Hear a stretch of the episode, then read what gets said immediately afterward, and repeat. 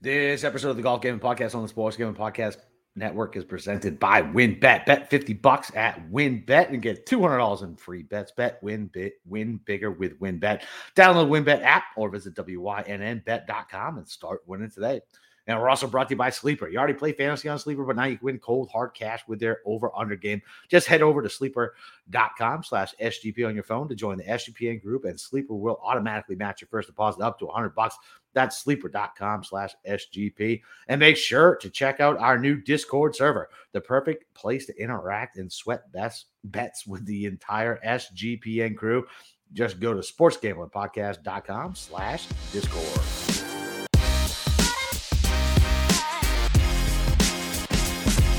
All right, welcome back, DGens, to the Scottish recap. Very quick, and then we're moving on to the Open. It's your boy Boston Capper with the God of Golf himself, Steve Schirmer. Steve, how do we do this weekend, buddy? You know, I, I feel like William Wallace after he got betrayed by Robert the Bruce. The Uh, the Battle of uh, whatever Hastings, I think. Hastings, yes, Not great.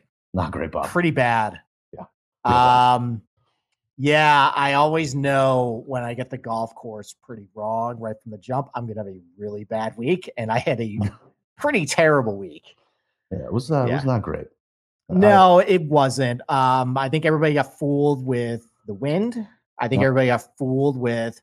Well, I wasn't that fooled. I knew they made changes to the course. I knew it wasn't as wide open as what they said it was. Like you Yeah. definitely couldn't bomb it everywhere no, at this place anymore.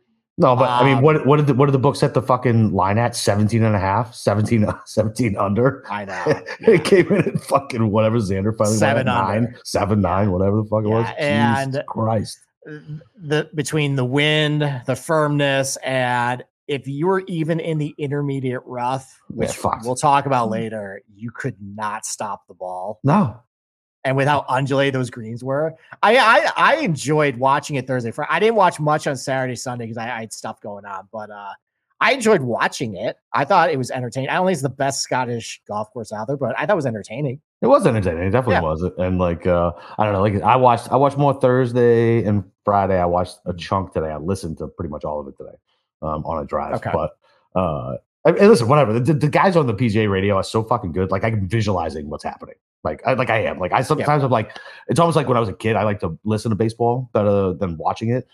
I don't think I'm at that point yet, but, but like I really enjoy the radio people so much more than the fucking TV broadcast. Like it's not even close. Where you're really to enjoy Open Championship Radio this week. Remember Oh, I love those guys. last year? Yeah, I love Oh, those yeah. guys. Oh my god, it's the fucking Yeah, best. everything is so dramatic. so A dramatic. three foot putt. Yeah, especially if it's an English guy involved. Oh yeah. Oh yeah. oh yeah. Oh, this Oh, isn't a hits it to gimme. twenty feet. yeah, exactly. Yeah. Oh, exactly. this isn't a gimme. This is a tickler. It's downhill. But, exactly. Dude, it says So we got that 18 to inch, it says 18 inches on shot tracker. What are you talking about? well, that's well, actually, you know what? So in previous years, we did not have shot tracker for the Open Championship. This year, we do actually. How So that? finally, maybe we'll get some strokes gain data after each round, which would be nice Oh, instead sure. of just. Sure, that won't Yeah. get me. I mean, listen, even without the shot link data, it still beat the PGA Championship app by a billion. PG, mi- that, billion that shit is trash. That's, that's like comparing like I don't know Sizzler to Ruth Chris. Like, get the fuck I out of here with that. Like, come on now. Um, I mean, do you have any quick takeaways for the Scottish Open besides the fact that Xander Schauffele is now The best golfer on the planet. Yeah, I mean, technically won three straight. Three in a row. Yeah, Three in a row. yeah. I mean, I know the JP McManus is the pro am; it doesn't technically count, but he beat a lot of good guys. Yeah, he's beat a lot of good guys, and I mean, look, I mean, from from what I've seen from Xander, like he came out kind of flat on Thursday, and I even texted you that what Yeah. before the Friday round came off. I was like, I think I'm just gonna football bet Xander next week and call it a fucking day. Did you end up doing that? No, Okay. because So I ended up finding a maybe 20, I maybe I can talk you out of it. I found a 26, and I'm just like, I'm just gonna take it. oh, that's that's nice. And now it's gonna be 12. Yeah, thanks. Appreciate that. Yeah, I, it was not a. It was not anywhere you could ever get to. so, That's um, yeah, I mean, I guess at this point, I mean, he was playing so damn good for so long. Like, of course, Yeah. there was going to be a regression to the Right. mean with this. I mean, I guess, but dude, it's been what was it five years before his last like technically no, like it was it was three. like a full field event. Yeah, a full field event. It was like three or five years. I mean, he won.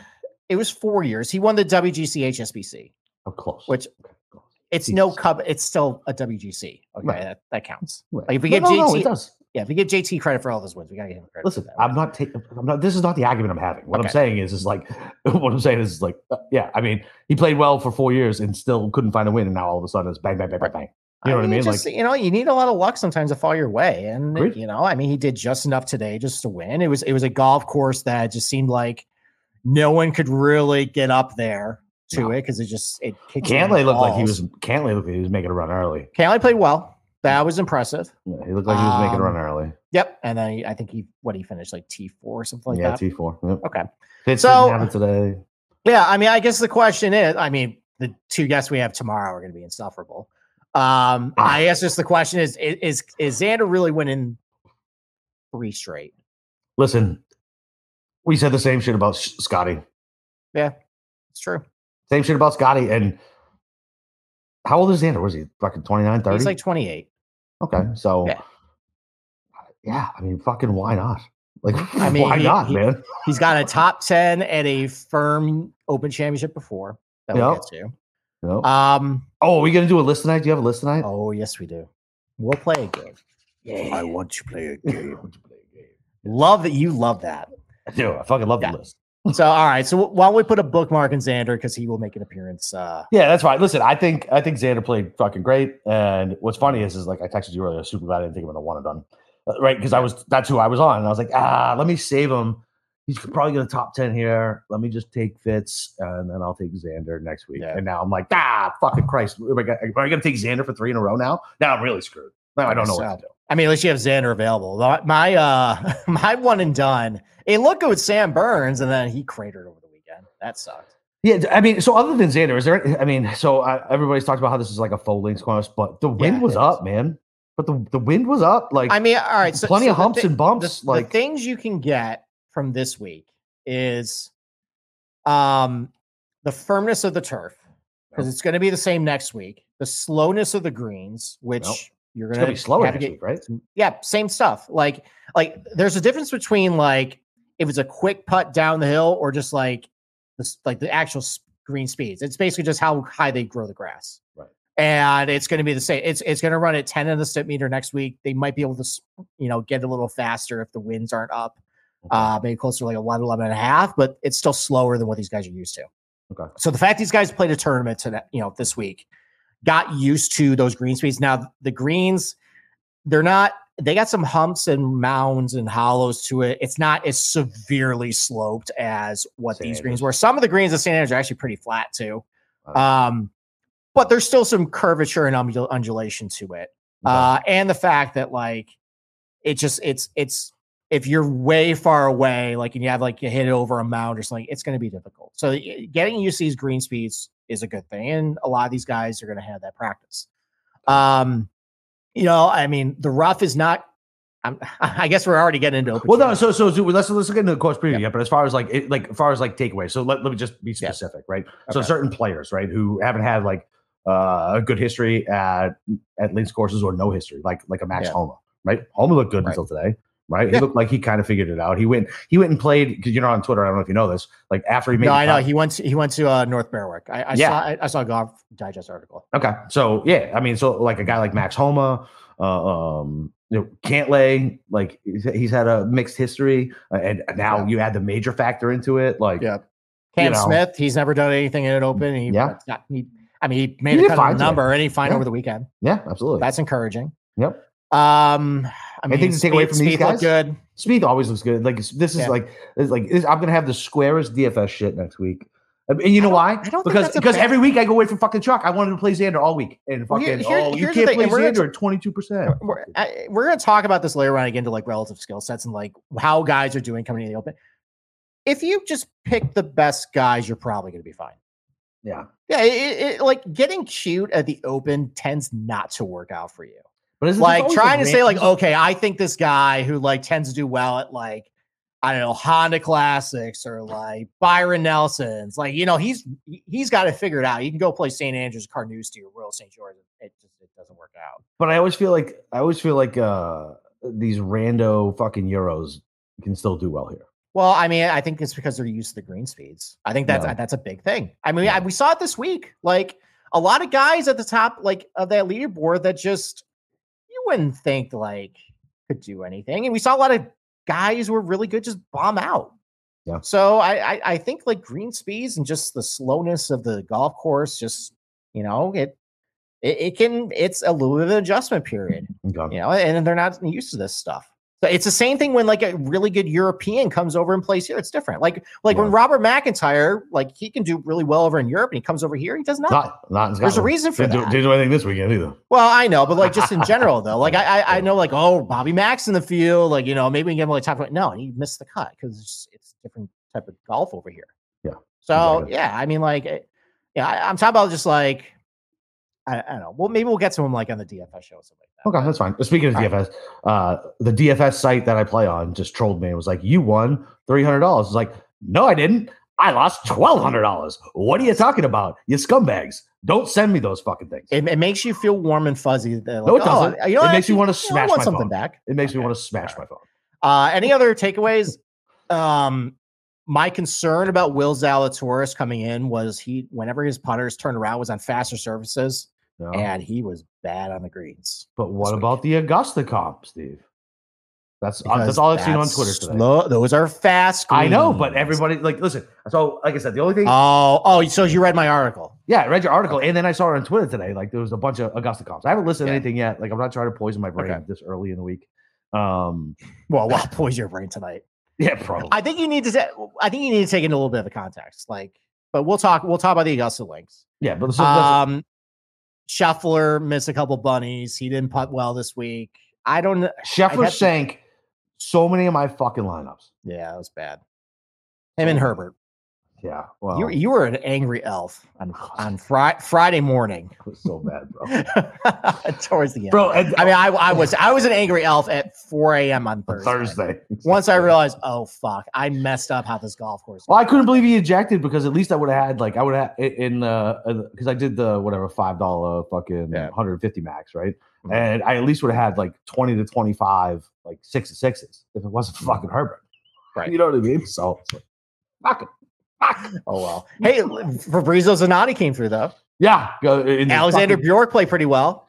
didn't he? Wait, isn't he the one? Didn't he DQ? Who was No, who was that, at the no, that was Thomas Bjorn. They're all the same. Yeah. Who cares? York. No, Thomas Bjorn is way more well known than uh, Alexander Bjork. They also have the Uh, same to me, Steve. Okay, I called Gesundheit Gesundheit because I couldn't true. remember who the fuck he that's was. true.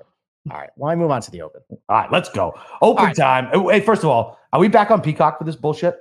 Uh, I believe so. I think Peacock is from like 1 a.m. to like like 4:30 a.m. Wait, 1 a.m. Yeah, because of the time difference. We went off at 2.15 this week. Oh, it, it's it, it just it's it's gonna be 1 a.m. this week. Oh my god. Yeah. I'm never sleeping now because I stay up You're till not. one normally. So now I'm gonna be like, I'll go to sleep, fall asleep to this. It'll be 4 a.m. when I turn No, off. The I'll TV. probably wa- I'm probably gonna wake up about three. That's usually when I wake up. Um, and then I'll probably make a big breakfast. That's an American psycho statement. I usually wake up at three. Yeah, but you know Okay, what though? Christian- The, okay, the, li- Bale. the live gambling opportunities at that time, pretty good. Last year, I Oh, caught a book. They were still they were still hanging more. He, I think he just got like one within the lead Oh yeah, on that's right. Friday, and a Yeah. book was still hanging twenty to one on him, and I Yeah. crushed it. No, I remember. Yeah, that was pretty great. I did not. I right. was asleep. Why don't we talk about the Open Championship? Let's go. All right, so game play at St. Andrews. It's the 150th Open Championship. Um, we've seen St. Andrews a lot, especially if you're my age. Like, I, you know, what probably one of the first opens you watched was probably the one that Tiger Woods just burned to the ground back in I think like 2000 or so. Mhm. Um, you know, I mean, we've seen over the years. I have a couple videos of hole by hole. I also posted the 2015 final round uh, at St. Andrews, which actually just was wildly entertaining. Do you remember a lot of that tournament?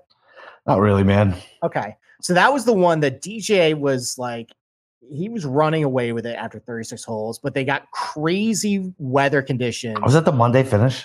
yeah, it was the Monday finish. It like oh, basically yeah, yeah. Okay, so yeah, I do. Yeah, yeah. yeah, so it's shut down pretty much almost all day Friday, Saturday. They got in the rest of the second round Saturday. Then they played third round Sunday, fourth round Monday.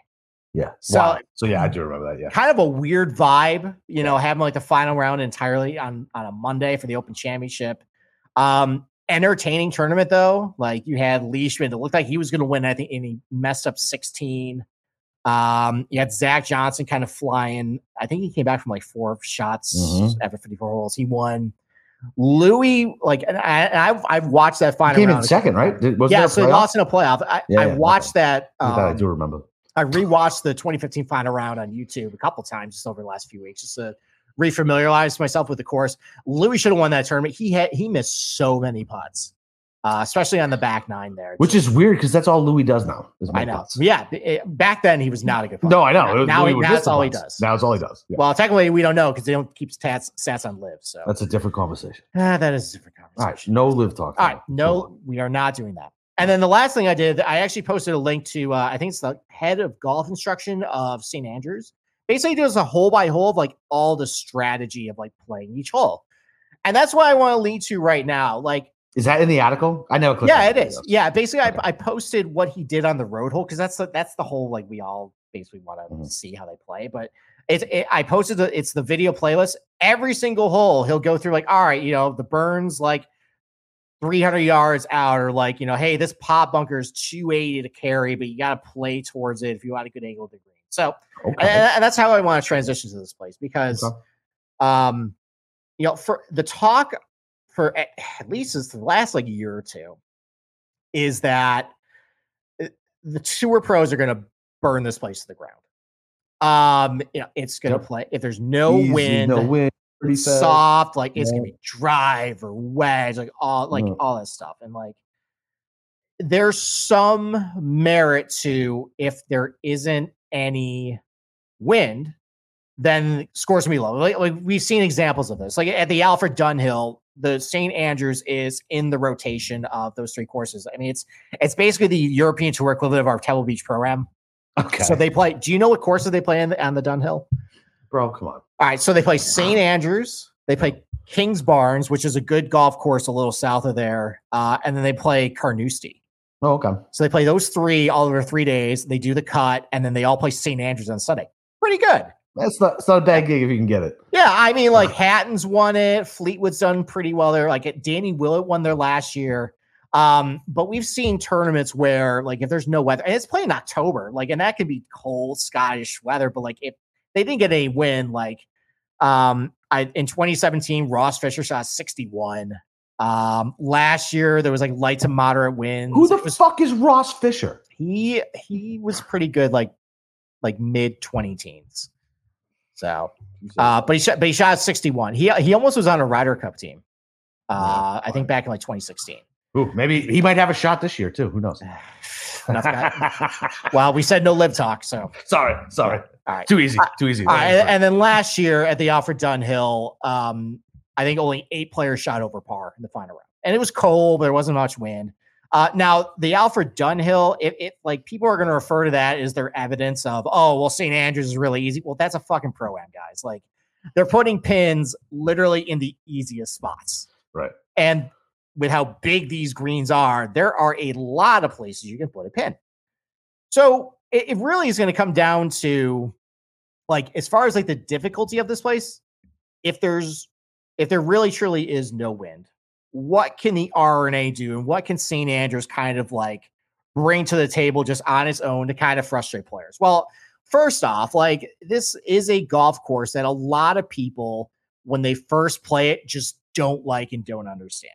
There's a lot of quirkiness to it. There's a lot of movement in the fairways and greens. Like there's a lot of times where like you hit an approach shot and you think it's good, but if it hits to the wrong side of a mound, it goes like 30, 40, 50 feet the other way. And you're like, what the hell happened? Um, know, it can be unfair. It's it's definitely a course that once you play it more over time, you start to understand it. And like it, it and it ends up being you know, I mean, there's I don't think there's a coincidence that guys like Tiger Woods, Tom Watson, Jack Nicklaus, you know, three of one of the best golfers in history, Yeah. they consider St. Andrews their favorite golf course on earth.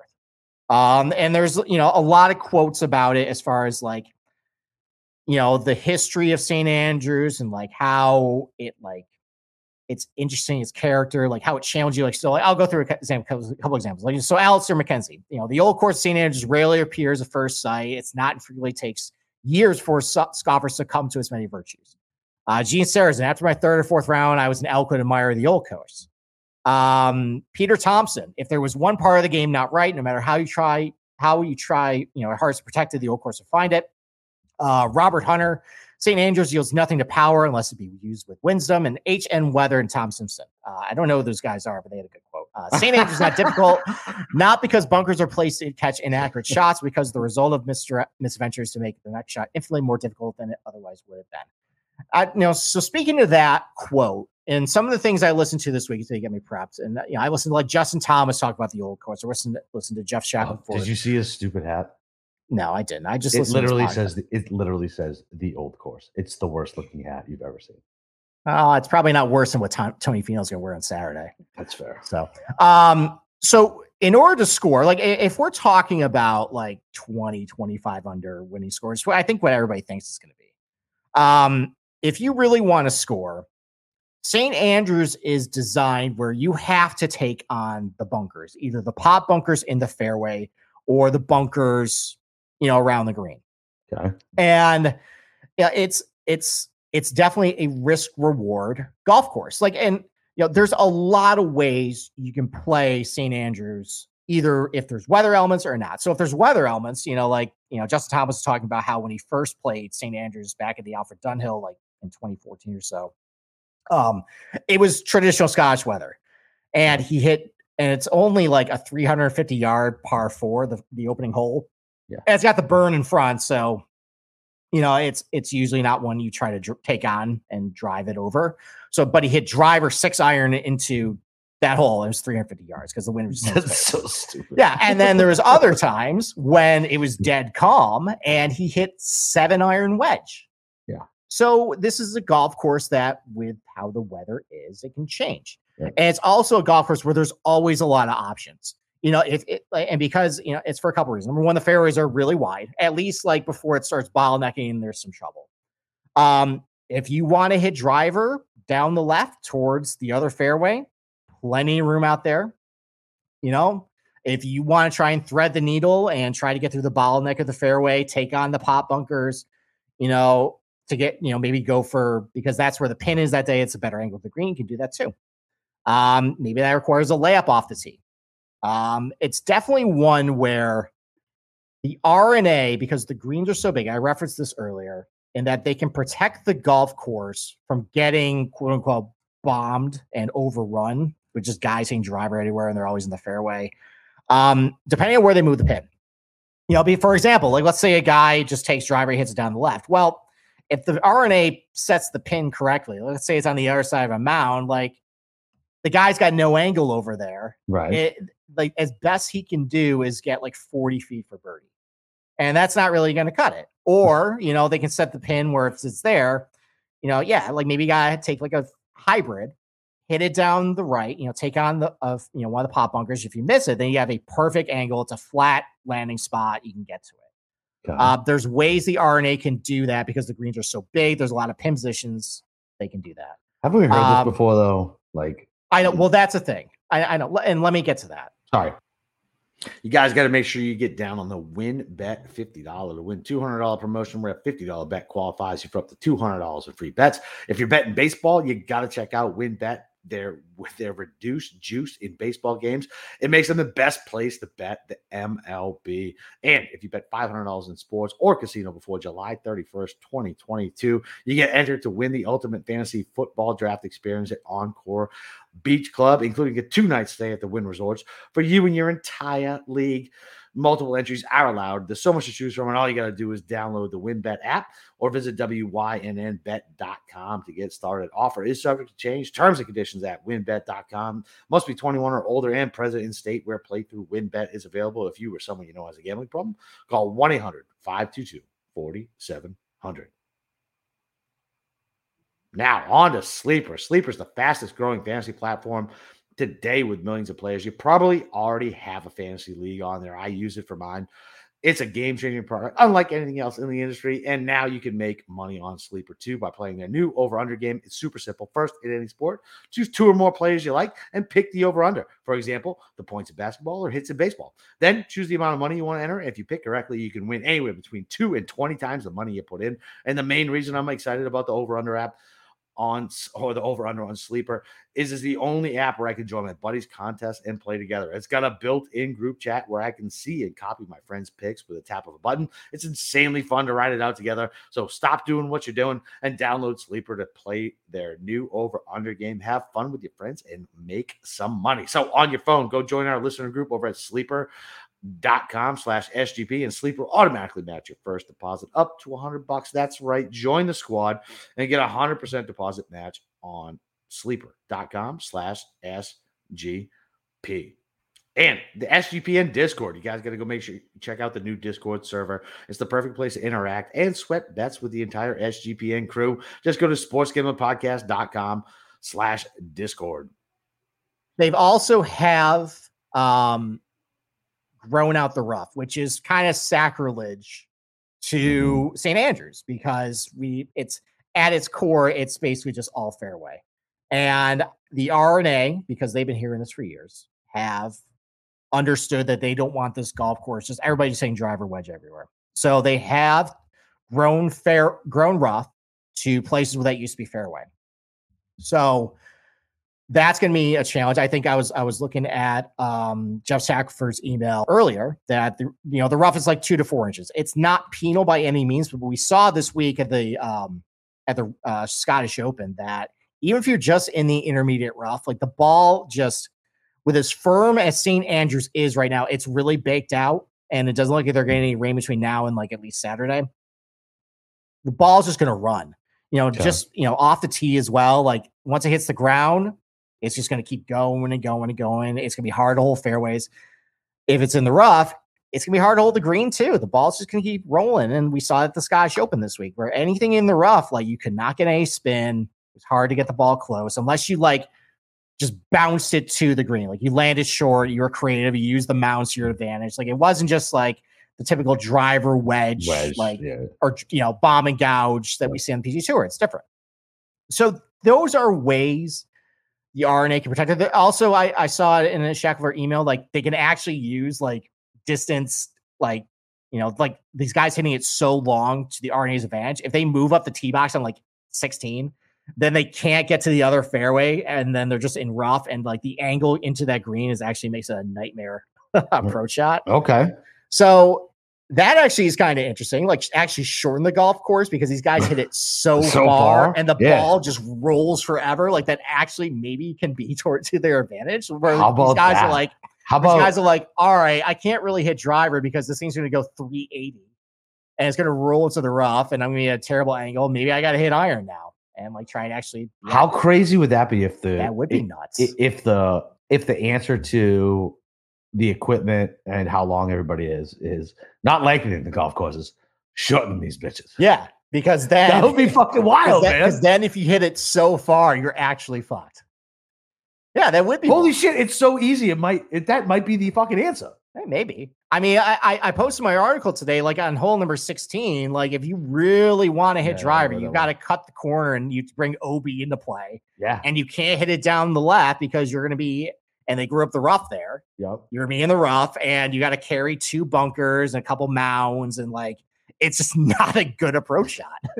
like that could be it. And like at St. Andrews, like and the architecture of it, like it really does do a good job of like if you truly don't have a good angle to the green, eh, there's really not much you can do. Okay. Like either you got to carry over a bunker or there's a couple mounds, like it's a blind approach shot. Like it's it doesn't make it easy to like because this isn't new with St. Andrews. Like there's always been wide fairways there, right? And you know, I mean, it's it's not a like it's not some secret like that we've revealed over the last couple of years. Like, oh, if I hit it farther, I'm going to score better. well, like eh, it's been like that for years there. Right. So there are some ways the R&A can just not make it just a mindless bomb it, just bomber fest. Like I think some people are going to think it is this week. With that said, if there isn't any wind and guys are smart and creative and have a really good sense of like where the pin is and what shot I need to hit off the tee in order to get a good approach in, this thing can definitely get lit up. Like I'm not going to make any bones about it. I think just my point is it's not going to be just everyone his driver and they're going to have like 90 yards in. It's not going to be that. I, I think like you can do it. You just you're gonna have to hit a really good tee shot to kind of thread the needle. It's So, not gonna be a situation where just guys just mindlessly go into the other fairway and they're gonna hit over the rough, and it's just gonna be like that. No. Okay. A- And you, if you want to do that, you can. It's not as easy, I think, as people are going to make it out to be, but you can. So, and that's the beauty of this place. Like I said, there's a lot of options. You can play. There's no right way to play it. Like if you want to lay up off the tee and try to hit everything straight and like set up a little bit longer approach shot, but have good angles, you can do that.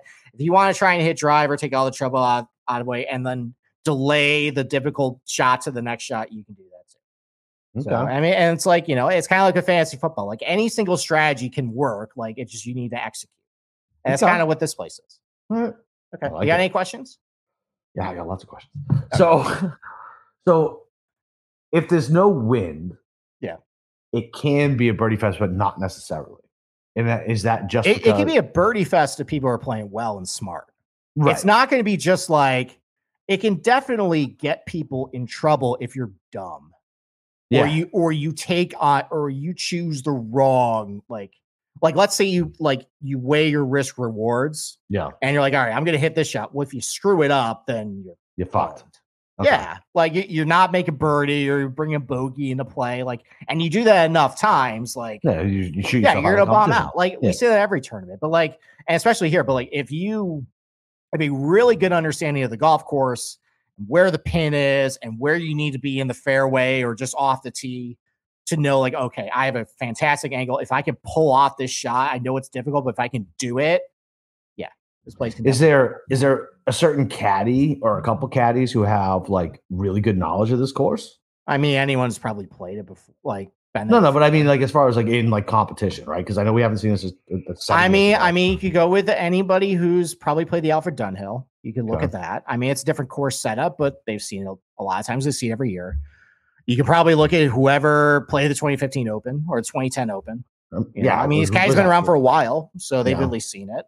yeah, So yeah, I mean, like that's pretty rabbit hole stuff. yeah. No, and at the, I- and that's at what- the end of the day, it's still up to the player to pull off the shot. correct, correct. But but yeah, so I I want I want I definitely want a caddy who's been here. Like like I know this sounds Yeah. ridiculous, but like Yeah, I no, want I, I agree with that. Yeah. like I like I want a caddy who's been here and understands the layout and understands like the bumps and like the hey, you got to Mm-hmm. Yeah. take this line, you got to take that line. It's always up to the player to execute, but I don't want a, a dumbass caddy.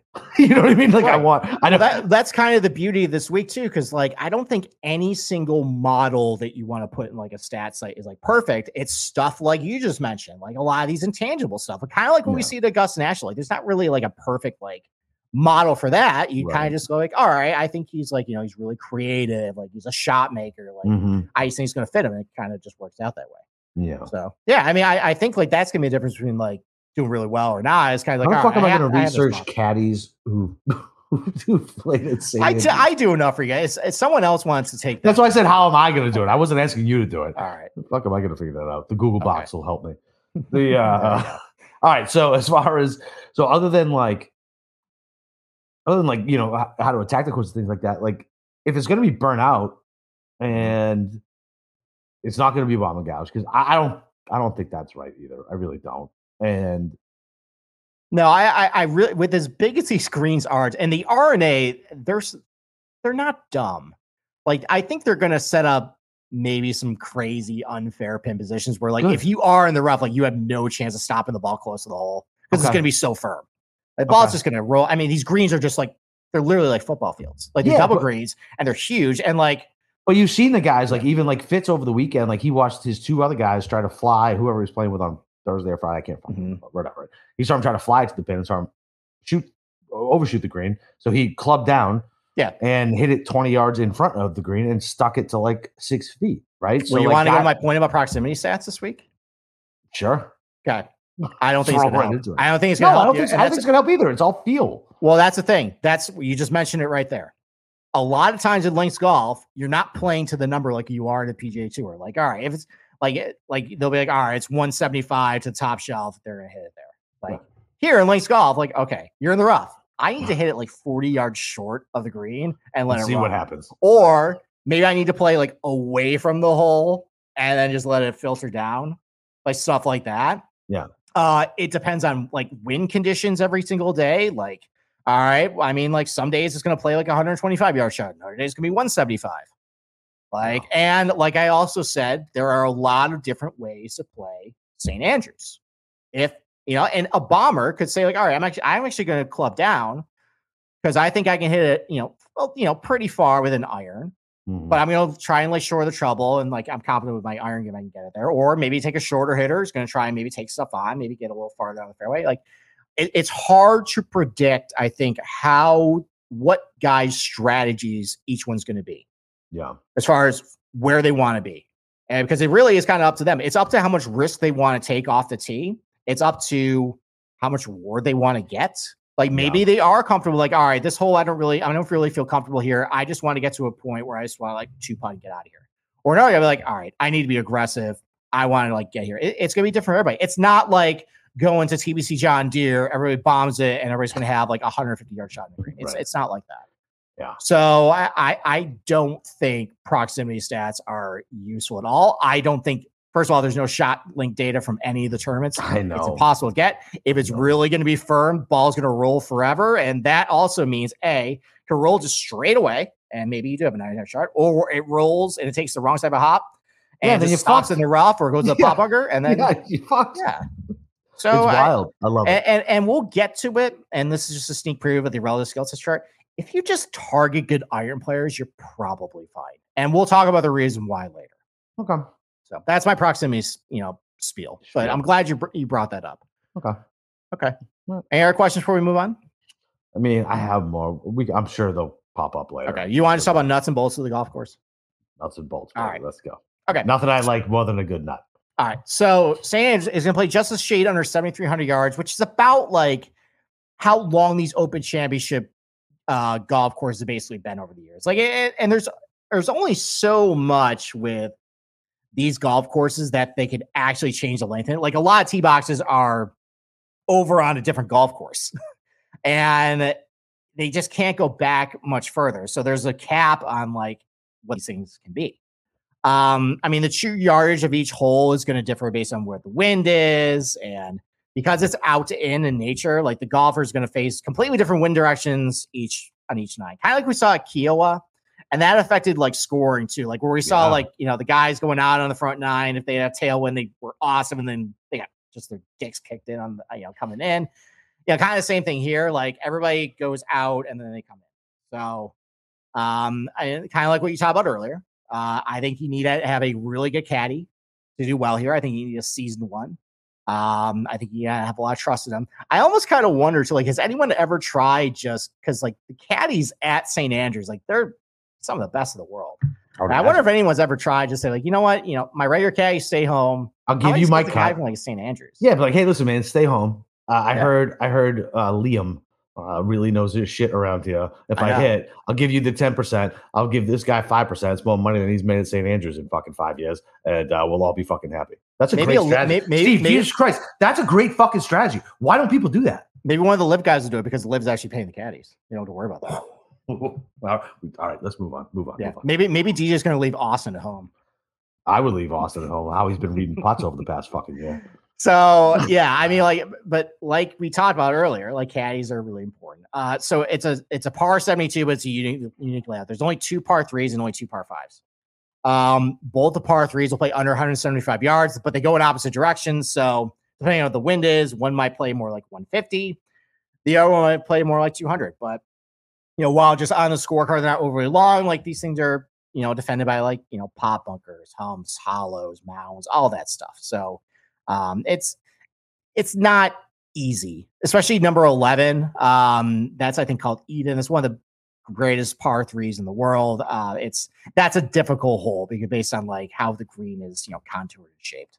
Yeah, it's Um, contoured like the devil. Yeah, That's what you talk. It's like Exactly. and and, and, and there, I, I think the R&A might be complete assholes about pin positions this week. Good. I hope they are, especially if the wind's not up. Yeah, I, But it looks like the wind's going to be up according to Windfinder, but it's Sunday night. I don't know. We'll see. I mean, they they fucked me over last week, Exactly. whatever. All right, and as far as the par five, Oh, what, what do we call it? What are we going to pay attention to? The super, oh, the super forecast. the super forecast. How We can we, we can delve into that on the DFS show, but fucking believable. unbelievable. Yeah. And it's like, oh, depending on where you are, that might be the one you use. Great, shitheads. Yeah, it was completely. It was completely different, by the way. so different. Unbelievable. All right. Anyways, Sorry. um, as far as the par fives, one is a 570 yard fifth. If the wind's in your back, it's pretty reachable, uh, especially if it's running firm and fast. Like it's only the green is so big, like it probably only takes like 180, 200 yard like approach to just bounce it up to the front. Roll out, take care of the rest. Um, especially with how firm it is, and if you're taking a long iron, you probably got to land it short, let it run up to the hole, depending on where the pin is. And as for as for the 14th, that's over 600 yards.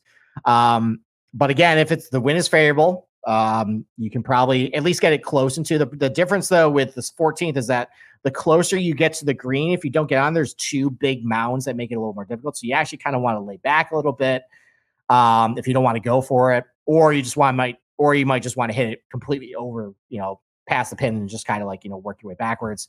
There is hell bunker uh, on the 14th. Is It's not re- it's not really in play for these guys though. Which is Uh, it's in play for us. It's not really in play for them. It's probably not even play for us. The- the- No, it it. Pre- no, I mean as far as like uh, I'm gonna hit it fucking right off the tee. I'm already gonna be in trouble. yeah, like it's really not in play for me. right. It, it's it, it's it's not really in play for these guys either. I I don't remember.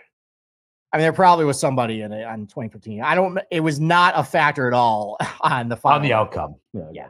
So it's just people will talk about it. It doesn't really matter.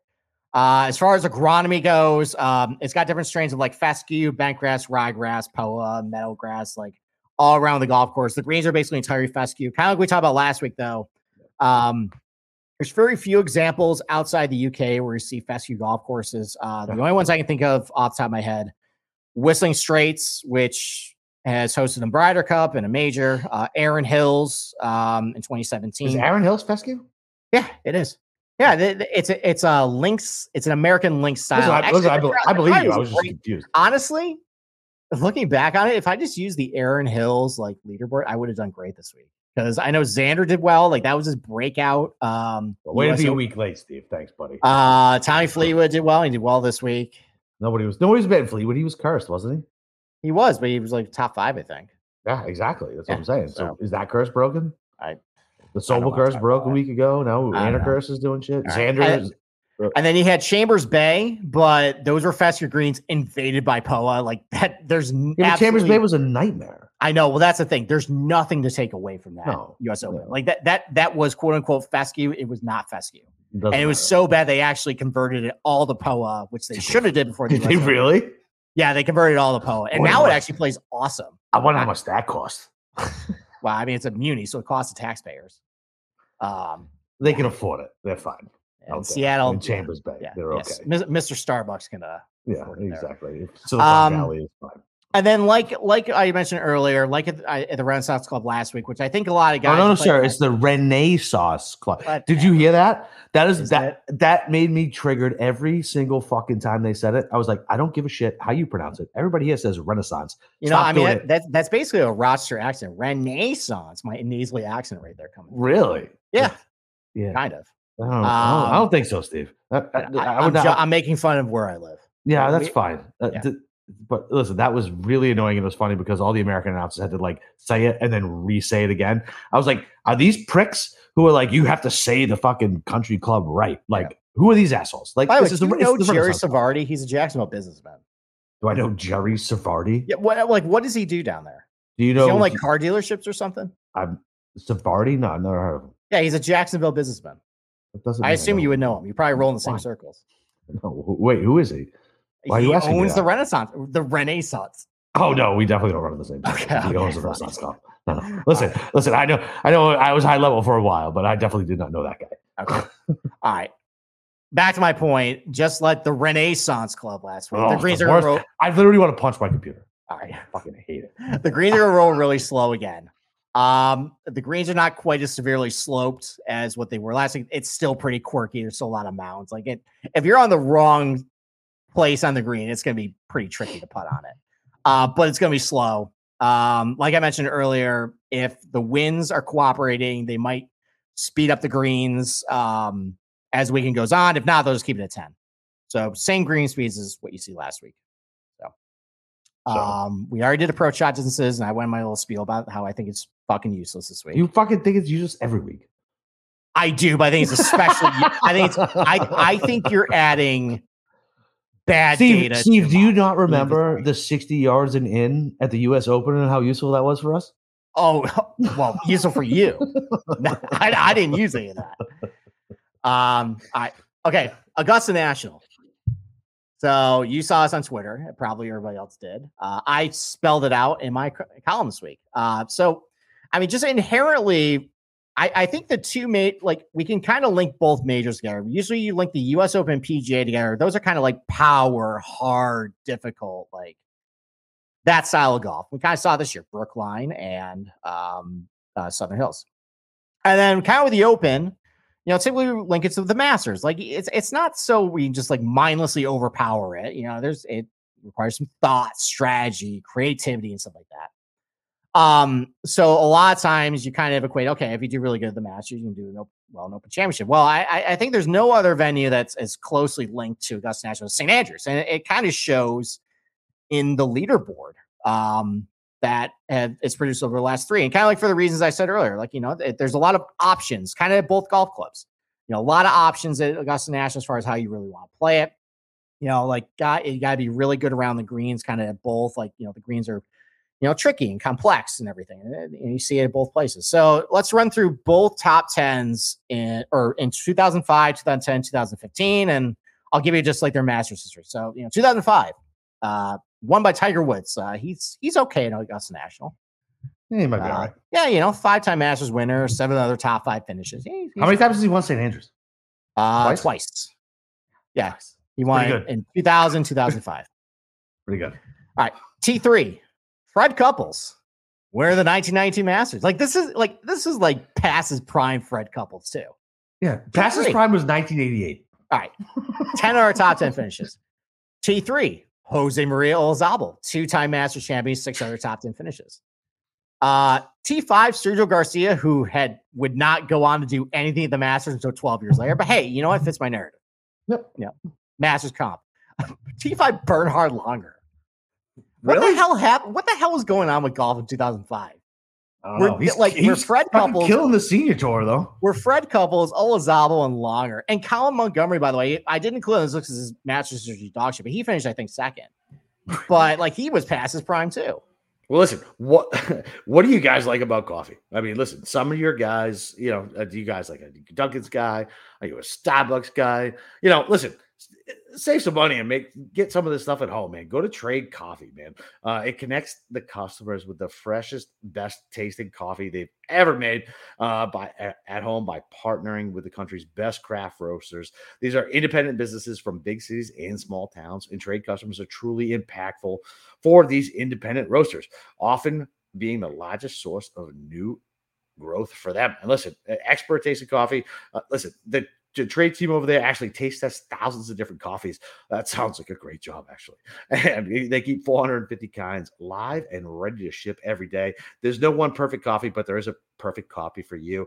And Trade's human powered algorithm will find it. And they also got a first batch guarantee. Trade is so confident they'll match you uh, right with the first time. If they don't, they'll take your feedback and an actual actual coffee expert will work with you to send a, you out a brand new bag for free. Listen, whether your friends call you a coffee snob or you just know what it tastes like when coffee is perfect trades, real coffee experts personally taste, like I said, over 450 roasts.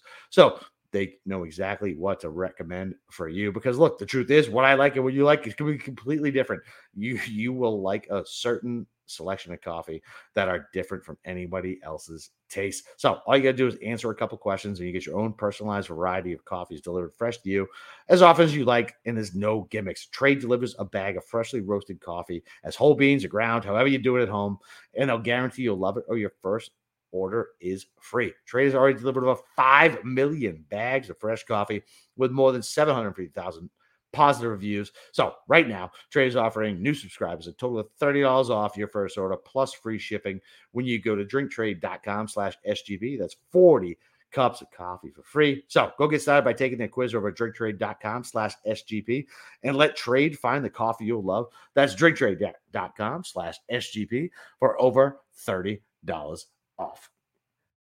Man, golf was in a rough place in the mid 2000s. I was watching the. I was heavily watching the Red Sox Oh, okay. and the Patriots. Yes, you were. All right. Uh, T5, Vijay Singh, 2000 Masters champion, five consecutive top 10 finishes. Can I ask you a question real quick? When you Yeah, say go for BJ it. Singh, he Yeah. he's got to be like uber underrated, right? Oh, for his career? Yeah, like Yeah, people don't even I, I, I think so. Three time People don't major even- champion. He won a lot in the- in the with Tiger in his prime. Yeah. Like, I think he I think he won like nine times in like 2007 or something. Like, and this is a guy who was going up against Tiger in his prime, and people were like, "Nah, whatever." BJ Singh. People don't even like. I feel like that guy needs more more props. I don't know. Yeah. I mean, like he's played all over the world too. Yeah. Like he, like he's won events in like Fiji like Australia, Europe. Like that guy went everywhere. Yeah. eh, Yeah. eh, He definitely underrated as far as uh, a career. Like, you know, he, he was great. Uh, and then T5 Retief Goosen, four top three finishes from 2002 2007. Sneakily crushed it at the Masters. What? I what Retief Goosen? I don't know who that guy is, bro. He's a two-time major winner. He won two U.S. Opens. What You year? don't know who Retief Goosen is? No, I absolutely have no idea who Redeemed oh, is. Turn, you should not be hosting a golf podcast then. Listen, man, I got into golf late. I told you I didn't even swing a golf club until I was fucking he- 28 he years won- old. He won at Southern Hills in 2001. He won at Shinnecock in 2004, I think. Once again, dude, I was fucking in the military. I was Okay, not well, watching dude- golf. All right, well, the dude crushed Augusta National. He was really good. It was actually it was it was it was the big five. It was Tiger, Ernie Els, Phil, VJ, Retief Goosen, who basically won everything on the PGA Tour from like 2002 to like 2006. How about that? Yeah, I know. It's a big five. All right, 2010 Open Championship. Louis Oosthuizen. Uh, he won. He ended up, you know, two years later, he lost to Bubba Watson in 2012 Masters. Um, second, Lee Westwood. He had five top 10 finishes at the Masters from 2010 2016. Uh, T3 Rory McIlroy, seven top 10 finishes in 2014 2022. And he probably should have won the 2010 Masters. Uh, well, no, he would have should have won the 2011 Masters you know, later on. But, you know, great Masters career. Okay. Um, Paul Casey then in the top 10. Five top 10 finishes, including three consecutive from 2015, 2017. Boo. Uh, Retief Goosen, like I just mentioned earlier. And then just like two. I know of this guy. What great name too. Yeah, Goosen. And then two guys that if I went back in time right now, it's 2010, and I told you if you were betting on golf, which you weren't back then, I was not. uh, and I said, look, if you just target guys who are really good at the Masters and they'll probably just play well at St. Andrews, probably won't Nick Watney. You know, he finished Yeah. He finished seventh at the 2010 Masters earlier that year, finished top 10 the open at the Open Championship. And then Sean O'Hair finished T7 at the 2009 Masters the year before. I guarantee we would have galaxy brained ourselves into the, that thing. If I just went back in time and said this, that would have been like our seven $300 like DFS. Absolutely. Okay. No, I can buy And then 2015, pretty much everybody on that leaderboard has some sort of Augusta National cop. So Zach Johnson, 2007 Masters champion, and he finished T9 of the Masters earlier that year. Okay. That's cool. Uh, Mark Leishman, three top 10 finishes in 2013 to, to 2022. We already mentioned Louis. He lost in a playoff there. Uh, Jordan Spieth is awesome at the Masters, 2015 Masters champion, four other top three finishes. Jason Day was really good at, at Augusta for a while there. Um, I think he had like three straight top 10 finishes like in the early 2010s around that time. Uh, we already mentioned Sergio Garcia. He, you know, would later go on to win the Masters two years later. Justin Rose, who's always been really, who's been really good at the Masters, four career top 10 finishes from 2012 2021, including two uh, runner finishes. Uh, Danny Willett, who would end up going on to win the Masters uh, the following year. Uh, Brooks Koepka finished two- T2 in 2019. And then Adam Scott is the 2013 Masters champion. So, like, kind of like I mentioned too, is just if you're somebody who just doesn't want to do modeling, like you you think strokes gained is bullshit, and we galaxy brain ourselves into like three putt avoidance and like all this other nonsense. If you just want to cherry pick Augusta National leaderboards, you're probably going to do okay. Just based on what I talked about earlier. Like guys who generally are pretty good at Augusta, usually that translates pretty well to St. Andrews. Any questions? Do we count? I, the- I need a, do- I need a drink. So No, no, you're fine. No, no. So, so my question was going to be: Do we count the asterisk Augusta because it's completely It's different? Well, all right. Well, th- let's all right. Let's think about it. Let's think about that leaderboard. Dustin Johnson, he's done well at Augusta in other years. Yep. Okay. Okay. Cam Smith has done well at Augusta other years. Sung Jae top ten this year. Mhm. Uh, Yeah, he did. He, He he did. top 10. Yeah, you're right. He's sneaky top ten. He You're right. did. Yeah, yeah, yeah, yeah. Uh, so that checks that box. Um, I'd have to think. I mean, Dylan Frittelli stinks. So, Oh, dude, Frittelli's got a good history in the open. I, I know, but like, okay. Oh, it's so weird. I looked. I looked. Out. Yeah, man. Hold on. I'll pull up right now. Hang on. All right. so obviously you not pull that here. Later. Right. So obviously not here, right? Because I don't think. I'm, I'm trying to think who else finished in that top ten. I, I forget off the top. of. Those those three though were at the top of the leaderboard. Frittelli ha- came in fifth at the Open last year, and prior. oh to yeah, but prior you to that, always say that was that wasn't a real open. that's how. I mean, I agree. But the year before, in 2019, he came in T32. Okay, all right then, fine. Dylan I, listen, I, listen. I'm not even. I, I just thought it was funny that you said that. And as I was scrolling through like like tournament history and like in the six thousand dollar range, I was like, Frittelli five. Oh yeah. Well, that's what I oh, mentioned earlier. Like, the, like you, you like like we compare like the master success, like Open Championship success, and you know, I mean, I guess if he's done well at the Masters and he's done well at the Open, it's probably you know what, it's probably linked then. Yeah. Um, I mean, I know Rory finished in the top ten at that um at the uh that the Asterix Masters. Um, I mean, he's you know he's done well at St Andrews, so and he's done well at the Masters other times, so Yeah. that takes care of that. Um, I think Jon Rahm was top 10 there. Justin Thomas, top 10. Both of them have not done anything, but neither of them have played uh, St. Andrews in I'm a. not Uh, fucking touching JT Open this week. you're what? I'm not fucking touching JT this week. Okay.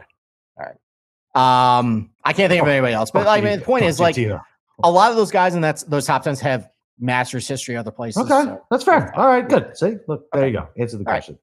Um, so- okay. Is there Uh, no, another? Is there is there another crossover course that? I didn't find I, I didn't find anything. I mean, I didn't go too far into the data just because I mean, like it's it's hard to pin it down because like there's no stats behind it or I know. you know, I mean, you, re- you really got to go looking. So that was just one I just noticed, just like looking at the leaderboards of St. Andrews, like, oh, just if I just like you're good at the Masters, you're good at the Masters, you're good at the Masters, you're good at the Masters, you're good at the Masters. Oh, okay, I'm just gonna go with that. Well, so does that make Danny Willett a play? Yeah, maybe. Why? I don't want to play Danny Willett. All right, then don't play Danny Willett then.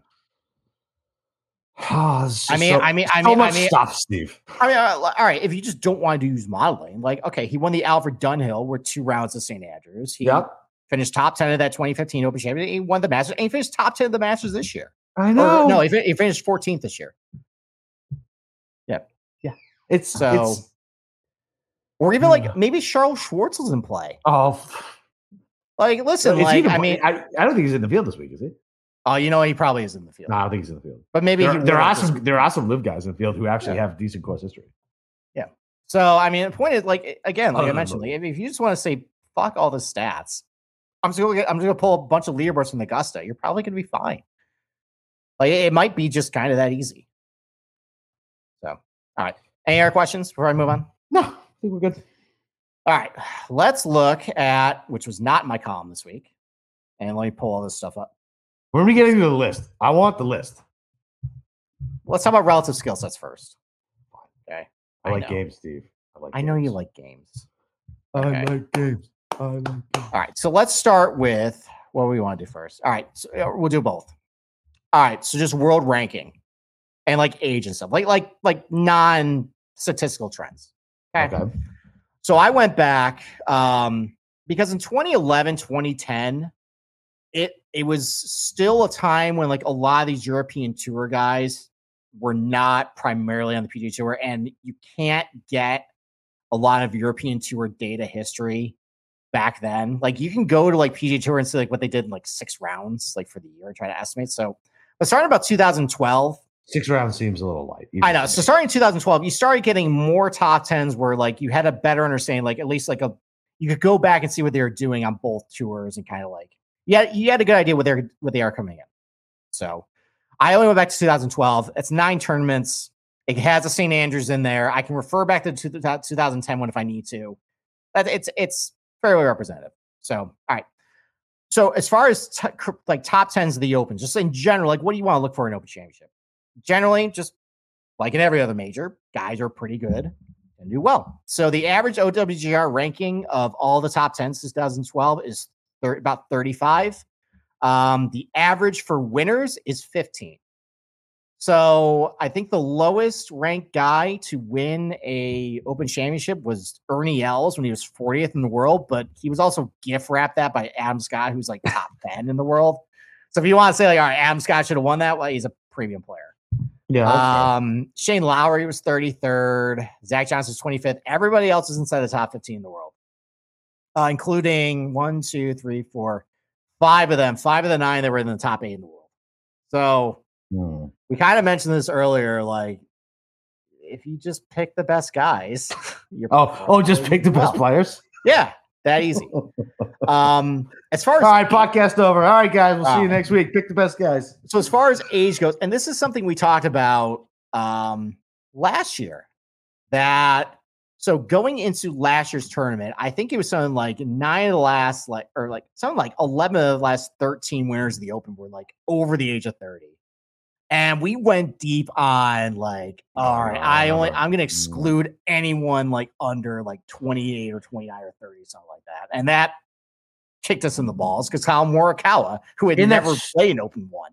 In that stupid article we read. Oh, or I, I saw on know. Twitter and I poisoned you because you weren't even on fire. I poisoned you with it. That's Yeah. 100% on me. Oh, I don't like the way the turf feels on my irons. Fucking right. right, off power. All right, so how, he's how- the one off, though. He's the one off. Like, All right, so well, that's not really. Well, Jordan Spieth won when he was 23, okay. and Rory won when he was 25. So another way to look at it is three of the last seven have been under the age of 30. Yeah, but those guys are like, Okay, well, there's a lot of really good players under 30. yeah, that's fair. Yeah, like Fine. JT, Yeah. Spieth, JT's not under 30. Scheffler. Is, like, is JT still under 30? yeah, he's like 29. Okay. Yeah.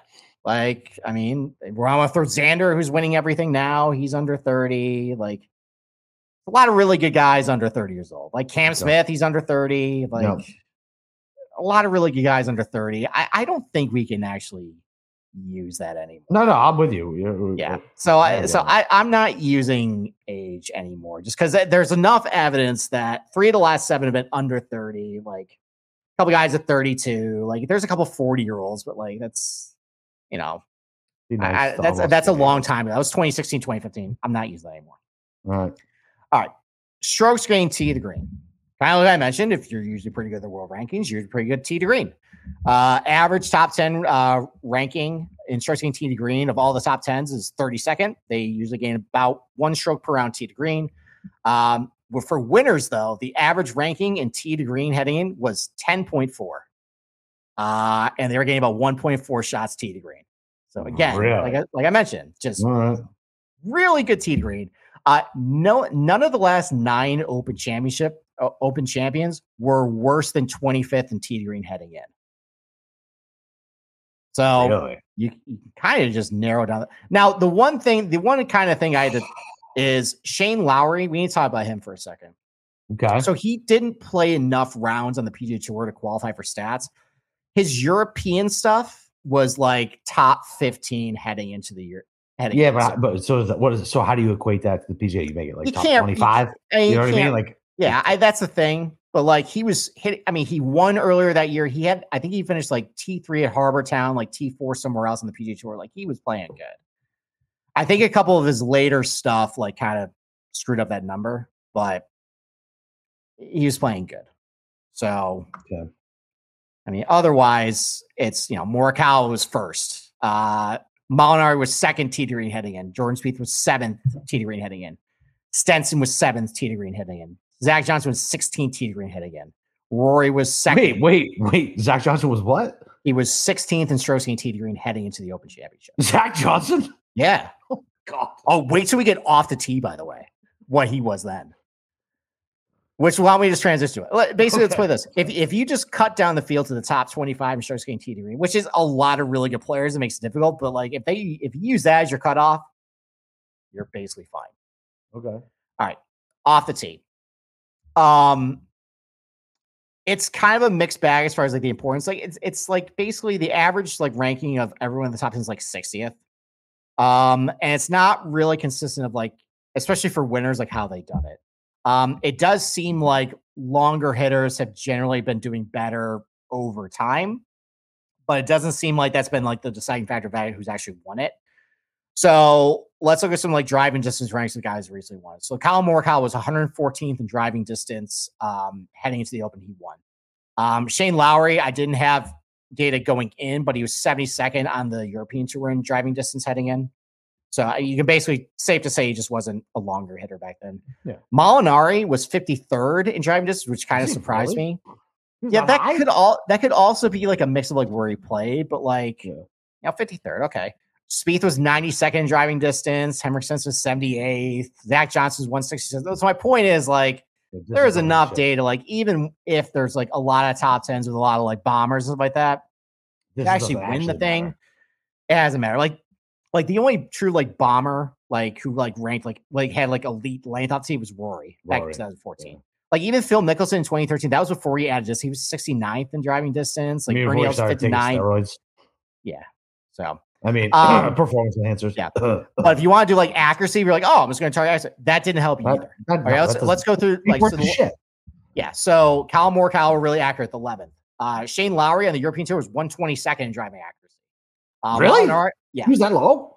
Yeah, Molinari was 43rd on, heading into the PG, heading into the Open Championship. Jordan Spieth was 121st. Hmm. Henrik Stenson, 11th in driving accuracy. Zach Johnson, 6th in driving accuracy. And then you got Rory, 134. Phil Mickelson, 164. Ernie Els, 128. It hasn't mattered. Accurate guys, inaccurate guys. Yeah, because you hit a you hit a bad slope or a bump and you right. fucking shoot off 30 feet Yeah. to the wrong side. Who cares? where there might be a little bit of correlation. So, like looking at strokes gained off the tee numbers, like, all right, they're like nothing elite. Like Molinari was elite. He was fifth because he just he had the combination of length and accuracy. Rory was first, but like you know, 31st Morikawa, 67th for Lowry that year. Uh 20th for Stenson. Zach Johnson was 47th, but just because he hit every fairway. Um, but the good drive percentage, like those guys have generally at least won the tournament Yeah. are pretty elite. Like the average good drive percentage, except for Lowry because they didn't keep those stats. But of all the other eight, their average ranking heading into the Open Championship was 35.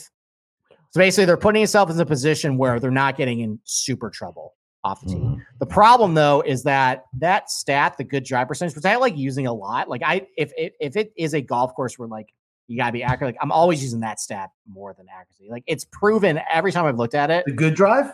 the good drive is more reliable and more correlated than driving accuracy. The problem though is when you go to actually top tens, it hasn't mattered. Like the average ranking of the top 10 of all good drive percentage last year in the t- like at Royal St. George was 100th. Year before that was 94th. Uh, the year before that was 99th. Um, the only time the scenes have really mattered was when it was really firm, which might be the case this year. Okay. Uh, it mattered at Carnoustie. A lot of guys who ranked pretty well in good drive percentage did pretty well there. Uh, at Muirfield, where it was really firm as well, that mattered a lot. A lot of guys ranked pretty highly in that stat as well there too. right. So I don't know. I'm still kind of mulling it over as far as like I know for winners, it's mattered. For overall top tens, historically hasn't mattered, but will it matter at a firm golf course like we're going to see this week? I'm still Hmm. weighing that a little bit. So I mean, I guess. something I got to think about. I mean, I guess it kind of depends on the wind too, right? Well, I mean, I, I think it's more of like the ball is just once it hits the ground, it's just going to run and run and run. So, like, if you're Right, right. somebody where like you're a little offline or something, like, or you don't really have control of like, even if like you try to hit in the fairway, you don't really have control of like where you're aiming for, Right. where it's going to stay safe. Like, it's going to roll into the rough. And we saw it like Carnoustie and we saw it like last week. Like, you're in the rough, like, you're not stopping the ball. It's, it's too firm. It's going to go. Well, that's kind of what I meant, right? So, like, Yeah. if it's already burnt out, like you said, and if the winds actually are pick up, it's going to make it even worse. Yeah. So it, it might be. Right. I, I'm still mulling that over if I really want to value it this week. I think it's going to depend on like, I, I think I need to see the golf course and where they put the rough, Okay. and because because the Google Earth images I have, like you can't see it. Okay. So well, to, to be continued. Alright. Um, iron play that seems consistently to be like the. Do you need to be a good iron player to win the Open? Yes, you do. Yeah, no- Have you heard that a lot?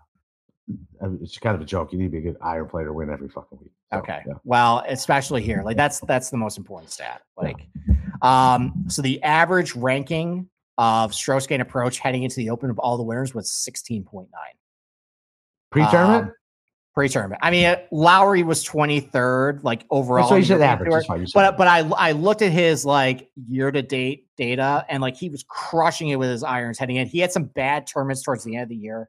His irons were great that year, so Okay. that makes sense. Um, but like Morikawa was ranked first heading into the Open, he won. Uh, Molinari was ranked 16th uh, heading into the Open, he won. Spieth was second. Henrik Stenson was second. Zach Johnson was 24th. I mean, the worst guy was Rory McIlroy. He was first off the tee, and that was that was a benign Open Championship too, where he just kind of burns it down. He was 55th though. Phil was seventh. Ernie Els 22nd. And then the average ranking of all the top tens is like 46. Um, some years this matters, some years it hasn't. Um, yeah, it mattered at Carnoustie a lot, and that was firm. Uh, mattered a lot at St. Andrews too, like in 2015. The that's the average ranking was 37.7 um, of all those guys in the top 10. So yeah, I mean, listen, like if you're if you're picking a guy who's not very good with their irons, You're an idiot. You're probably an idiot. You're right. You're an idiot. Just, Yeah. be- just, just say it bluntly, Steve. Yeah. You're a fucking idiot. Yeah, especially like I like I th- I think it like for applying to St. Andrews, it makes a lot of sense because like the green regulation rate is so high. High. Yeah. It's like 75%. So then of course it's going to come down to, and especially like, and we talked about a little bit like earlier, where I don't think proximity stats are really good because like either day to day, you're going to have different types of approach shots into each green, either depending on where the pin is, where the wind is, or all that stuff um, or you got to be really creative with how you want to bounce the ball. Like like guys who just are the best iron players just have a lot of shots in their bag and they're better equipped for that type of tournament. So that's No. why like you see great iron players do well, especially St. Andrews. Yeah. Yeah, it's it's not rocket science. No, it isn't. All right. gamble, gambling on golf, which is Yeah. much more difficult. Yes, it is. Act- yeah, yeah. Figuring out what you want to like target for stats is, you know, it's kind of easy. And then actually betting on the right guys is miserably impossible. Exactly. because you have no idea if they're nursing an injury No clue. or whatever. That's right. right. Our Um, job is harder than rocket scientists. right. Put it on Um, the board. Like, Around the green, that's a little up and down. Like the average of all the top tens, like since 2012, is about 62nd. Like some years it matter. Like you know, at um Royal Birkdale, the average rank was like 44th. Uh, some years it was like 72nd. It's kind of a little bit all over the board. I wasn't able to really find like a good correlation when it mattered, when it didn't. mm, The only thing I noticed though is like the guys who actually won, like you had to be at least in the top 80. Like it's like you you definitely got to be good around the green in the open. Yeah, like but, but like Cal Morikawa is like 70th around the green heading in. Like Shane Lowry is 76 on the European tour and starts getting around the green. How what, what are these stats from Lowry? Lowry's a fucking wizard around the green. this is no this, is- this is European data from 2019. So weird. Like I he's he's wicked good around the All right, green. well, all right, well, all right. You you want to talk about like, I'm not you know, like- listen. I'm not. I'm not. I'm not disputing your stats. I'm saying like it's just fucking weird. you, you, know want me I blow mean? your mind real quick? I mean, I wasn't going to reference the 2010 Open, but you know, once upon a time, Lee Westwood was eighth in strokes putting heading into the Open. Did you guys know that browsing online using on incognito mode doesn't actually protect your privacy? That's right. Without the added security, security, you might as well give away all your private data, hackers, advertisers, your ISP, and other prying eyes. That's why I use IPVanish VPN to make it easy to stay truly private and secure on the internet. IPVanish helps you safely browse the internet, encrypting 100% of your data. That means your private details, passwords, communications, browsing history, especially important to some of you guys, and it will be completely shielded from falling into the wrong hands. Even your physical location will be hidden. IPVanish makes you vi- virtually invisible online. It's that simple. You can use IPVanish on unlimited devices without sacrificing your speed. You can even use it on things like your Fire Stick. So, whether I'm at home or in public, I don't go online anymore without using IPVanish. IP Vanish is offering incredible 70% off their yearly plan for our listeners with a 30 day money back guarantee. That's like getting nine months for free. And it's super easy to use. All you got to do is tap one button and you're instantly protected. You won't even know it's on. So stop sharing with the world everything you stream, everything you search for, and everything you buy. Take your privacy back with the brand rated 4.6 out of 5 on Trustpilot. So go to ipvanish.com slash SGP and use promotional code SGP and claim your 70% off savings. That's IPVANISH dot com slash SGP. Shut up. You know Paul Casey was sixth in strokes In putting putting? heading into the Open on the In PGA Tour? putting? Yeah, he's getting 0.6 per round. All right, he'll get it all back when he goes to Team Yeah. Crusher. So the point is, sometimes these guys' game changes over the years. all right, fair enough. All right, like so, the only like truly dreadful guy around the green who ended up winning the Open was Henrik Stenson, 174. But but but because he his doesn't count 'cause iron's he's so damn good, he hit every fairway. Like it didn't matter. You're gonna violate the gag order if you talk bad about Stenson. You're gonna. Well, I'm just whole- having a saying, like, bunch when you- alimony. when when you hit, I mean, like Henrik Stenson and Phil were basically playing a different golf course that week at Royal Troon. Like I, they were what he won at 20 under. I think Phil was like 17 under. I think like the third place guy was like six under. It was nuts that week because they just like it was crappy weather conditions, but Stenson just hit every fucking green, every fairway. Like he never was off the green. And actually, he did legitimately scramble pretty well that week. I had a bet on him. I'm like, he sucks from off the green. I'm really nervous right now. He would just knock it like two feet, and it's fine. Yeah. All right. Let's talk about putting. And I want to talk about two things with putting. Okay. Uh, first off, putting is really variable. Uh, some years it matters, some years it doesn't. What? For What the most talking about? part, like, what do you, what do you mean? What am I talking about? Just making a joke. Like Okay. putting is very All right. yes. Um, let's go through the ranks of strokes gained putting, basically either heading in or for Shane Lowry's case, what he did for the year. Um, Kyle Morikawa was 172nd in putting heading into the Open. Uh, Shane Lowry's 88th. Francesco Molinari is 187. Uh, Jordan Spieth is 48th.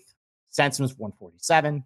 Zach Johnson was actually having a miserable year. He was 138 in putting heading in. Um, Rory was 66. Phil was 11th, and Ernie Els was 109th. Um, the average of the top tens of their strokes gained putting numbers heading in to the Open was 72nd last year, 75th the year before that, 98th the year before that at Carnoustie because that was just really firm. Um, it seems like it mattered a little more back in like 2014, 13, 12. Later times it hasn't mattered as much. Um, the three putting avoidance uh, stat. That's something that I think a lot of people are going to use this week because big greens and they're firm. Like, like you got to matter like there. Well, it matters in some ways, and in some ways it doesn't. Overall, in the top tens, it's random, completely random. Awesome. Um, last year at Royal St. George, like you, everybody's three putt avoidance rank heading in, like of the top tens, average ranking 95th. Uh, at Royal Portrush is 66. At Carnoustie, 104th. Birkdale, 92nd. Troon, 97th. St. Andrews, 94th. And if you want to look at that St. Andrews leaderboard, we think of that because that's what we're going to apply to this year because such big greens. These were the three point avoidance ranks of everybody in that top 10 that year. Um, Zach Johnson, 25th. Louis Mark Leishman, 82nd. Louis Oosthuizen, 161. Those were your three guys in the playoff. Pretty Jeez. wide variety right there. Yeah. Uh, Jason Davis, 59th. Spieth was 9th. Sergio was actually 24th. Uh, and then you had Justin Rose, 151. Danny Willett was 127 on the European Tour that year. Bruce Cup, 108th. Adam Scott, 195. Didn't matter. Damn. It All didn't right. matter.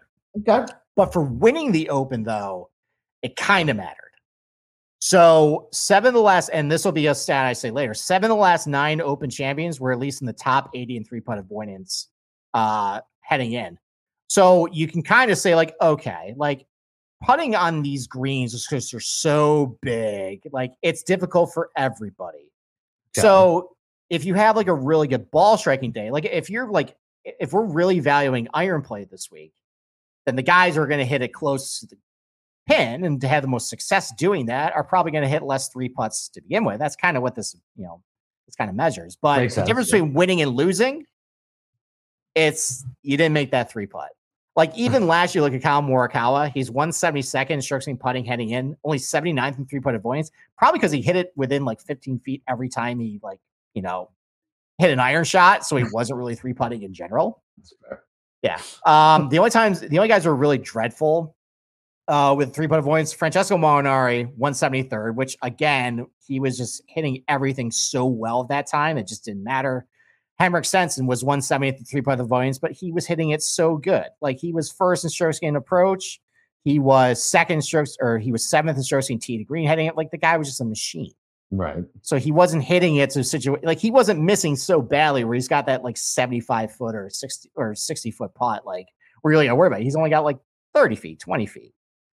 So I, I, I th- so I think overall, like if you're gonna use three putt avoidance, and you're probably gonna hear that a lot this week, for just your general top tens or contenders, it doesn't fucking matter. It hasn't mattered at any single open you look at. But for winners, it kind of matters. If you Okay. kind of catch my drift. Yeah. Absolutely. All right. And that's it. That's the relative skill set. So basically what I'm looking for, just really good iron players, um, just really good tee to green, really efficient. The good drive percentage thing, I got to think about that more based on the firmness of the, you know, of that stuff. Okay. Scrambling, I mean, I guess I want somebody who's just competent. Like you don't have to be elite, but just just don't be a train wreck. Um, And then I guess for a Don't- winner, Don't be a train wreck. yeah, don't be. Viktor Hovland. And then for three putt avoidance, like if you're going to use a, like just general putting stats just don't really matter at all. Uh, but three putt avoidance, you know, I mean, if I'm picking a winner, that usually that is at least I've seen kind of be the difference between winning and losing. So as long as you're just kind of adept at it, you're fine. But just overall and like just gauging the field, like like I'm not if you're if I'm gonna look at you for a positional and you rank like 175th in three putt avoidance, I'm not gonna avoid you if you're like 14th in approach and like Makes you sense. know, yeah, you, you gain a lot of strokes off the tee. You're just efficient tee to like I'm I'm not gonna discriminate. okay. Like it. All right. So that's a relative skill set chart. Do we get to play with the list now? Now we get to play a game. Okay. right, let's go. So let's go through all the trends and then we'll play the game. All right, number one. And I only did la- nine of the last nine because in 2011, 2010, there's too many guys that didn't qualify. It was it was blind, so I just excluded it. Okay. Okay. Nine of the last nine open champions were inside the top 40 in the world rankings when they won. So there you go. You want to pick a winner? 40th. They're down to 40 guys. Okay. right, number two, every win, line of the last nine open champions were inside the top 20 strokes gained tee to green heading into the tournament. All. Nine, nine of the last ten. nine of the last nine, Nine of the last nine. all of them. And I think actually, like, if you want to include like European tour stuff and like going that far back, it goes back a little farther than that too. So just we're only gonna use nine. of Okay. Okay. Here's an interesting. Well, this isn't actually interesting. Um, Great. Stay tuned, guys. uh, every winner of the Open Championship has won a full field cut event in at least the last two years prior to winning the Open. I mean, like a lot of guys that we kind of like Yeah, yeah, yeah. cut off from this, like has done it, like Tony Finau, like Xander, like that was when we used to pick on them for it. Like now they actually qualify. Like there's a couple guys we haven't. Okay. um, but seven of the last nine won a tournament earlier that year. And I'm not talking about like fall series. I'm talking about like January 1st on. Okay. They've won something like either on the European tour or like the PGA tour. Okay. Okay, so seven of the last nine have done that. Here's a really interesting one. Ev- nine of the last nine winners of the Open Championship made the cut in their final start before the tournament. Ooh, We're gonna get rid of some names for real. on that on that list. Will Z, JT. Yep. All right. Nine of the last nine Open Championship had at least a top 10 in a full field cut event in one of the last five tournaments before winning the Open. And here's one you can really use to like weed the field. Eight of the last nine had at least a top five in one of those. Oh shit. So Rory, Xander. So hold on, hold on. We'll get to it. I'm sorry, my brain's working. All right, Sorry. fine.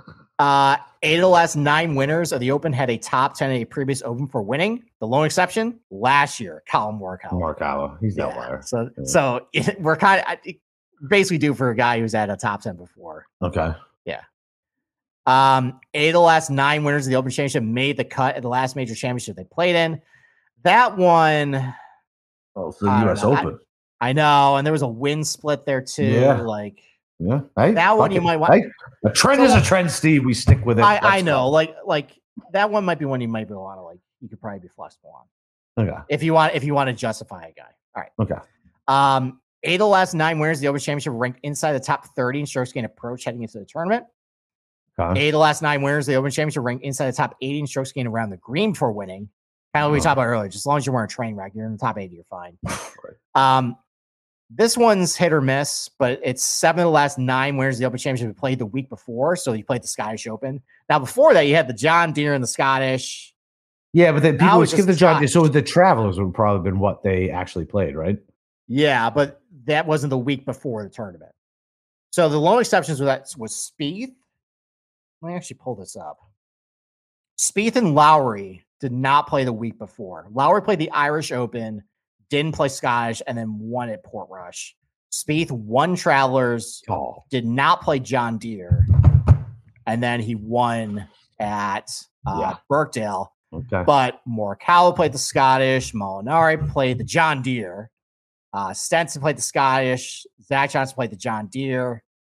Rory played the Scottish. Phil won the Scottish. And then Ernie Els played the Scottish week before. So Okay. seven Okay. last night at least had that in them. So so so that that that hurts Rory. It hurts Rory.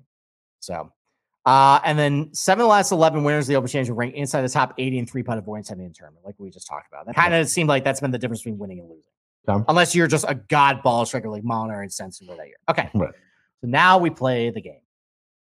Let's go. All right. So I do have to check one thing because the world rankings were not updated before we went on the air. Are they updated now? I would, yes, they are definitely because Xander's fifth in the world. Let's go. All right. So hold on a second. So who is, did anyone drop out of the top 40 that matters? Anyone get uh-huh. into top? Oh, one guy got into the top 40 that matters. Okay. Okay. All right, so I'll have to change that, and then I have to check.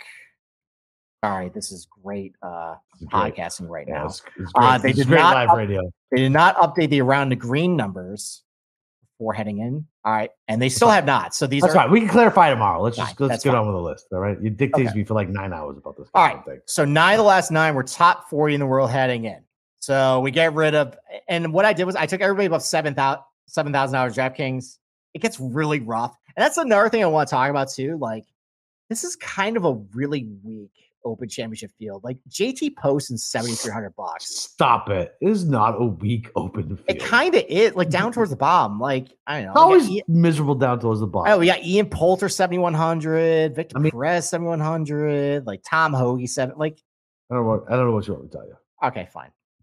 All right. Anyways, uh, top forty in the world. We have like Robert McIntyre, Adam Scott, Leishman, Webb Simpson, Tiger, Sergio, all those guys. Okay. They don't really matter. Um, let's see. Fuck. Did I fuck this up? oh. Jesus! All right. Okay. Fine. Hold on. We're an hour twenty in, Um, Steve. You I need my nicotine. I know. Hold on. I got to resort this. God, why do I always do this? All right. D. I feel like it's just a by that. Okay. Okay. Um. Okay. Nine of the last nine have won at least a full field cut event um, last in the last two years. So we get rid of Zalatoris, get rid of Shane Lowry, actually. Uh, get rid of Louis, get rid of Fleetwood, get rid of Corey Conners, get rid of Cam Young. Okay. All right. Now, now it's now it's sorted correctly. Okay. We're good now. Yeah, we're good now. Nine of the last 10 guys, Yeah. or nine of the last nine Open Champions made the cut in the last start they played. Here's where you get rid of a lot of guys Scotty Scheffler, JT, Kyle Morikawa, Hideki Matsuyama, Viktor Hovland, Sungjae Im, Billy Horschel, and then like Taylor Gooch. By the way, I'm not counting LIV. I, I The wins? Do you not count the the LIV I'm not wins? I'm not counting no, LIV of course golf. not. No, I'm of course not. sorry. No, I'm of course not. Of course. No, it- it's a joke. Those Yeah. Listen, maybe in the future we will, but not right now. Yeah, not right now. I No. don't count that. Co-crack, Kevin. Na. Okay. All right. Nine of the last nine have had at least a top 10 in one of the last five starts. And again, LIV golf doesn't count. Dustin Johnson, you're out. Tyrrell Hatton had an opportunity to, and he blew it. Yeah, he did. He did. Fuck He you, blew it. Hatton. I gotta pay my bookie now because of you, you prick. No Koepka, no Bryson, no Harold Varner III, no Harris English. Eh, okay. Eight of the last nine I had at thought least. Harris English might be sneaky this week. Sorry. he might be.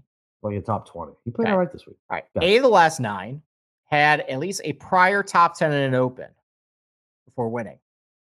We're getting rid of some guys here too. Okay. Matt Fitzpatrick, you're out. What? He's never had a top 10 in an open.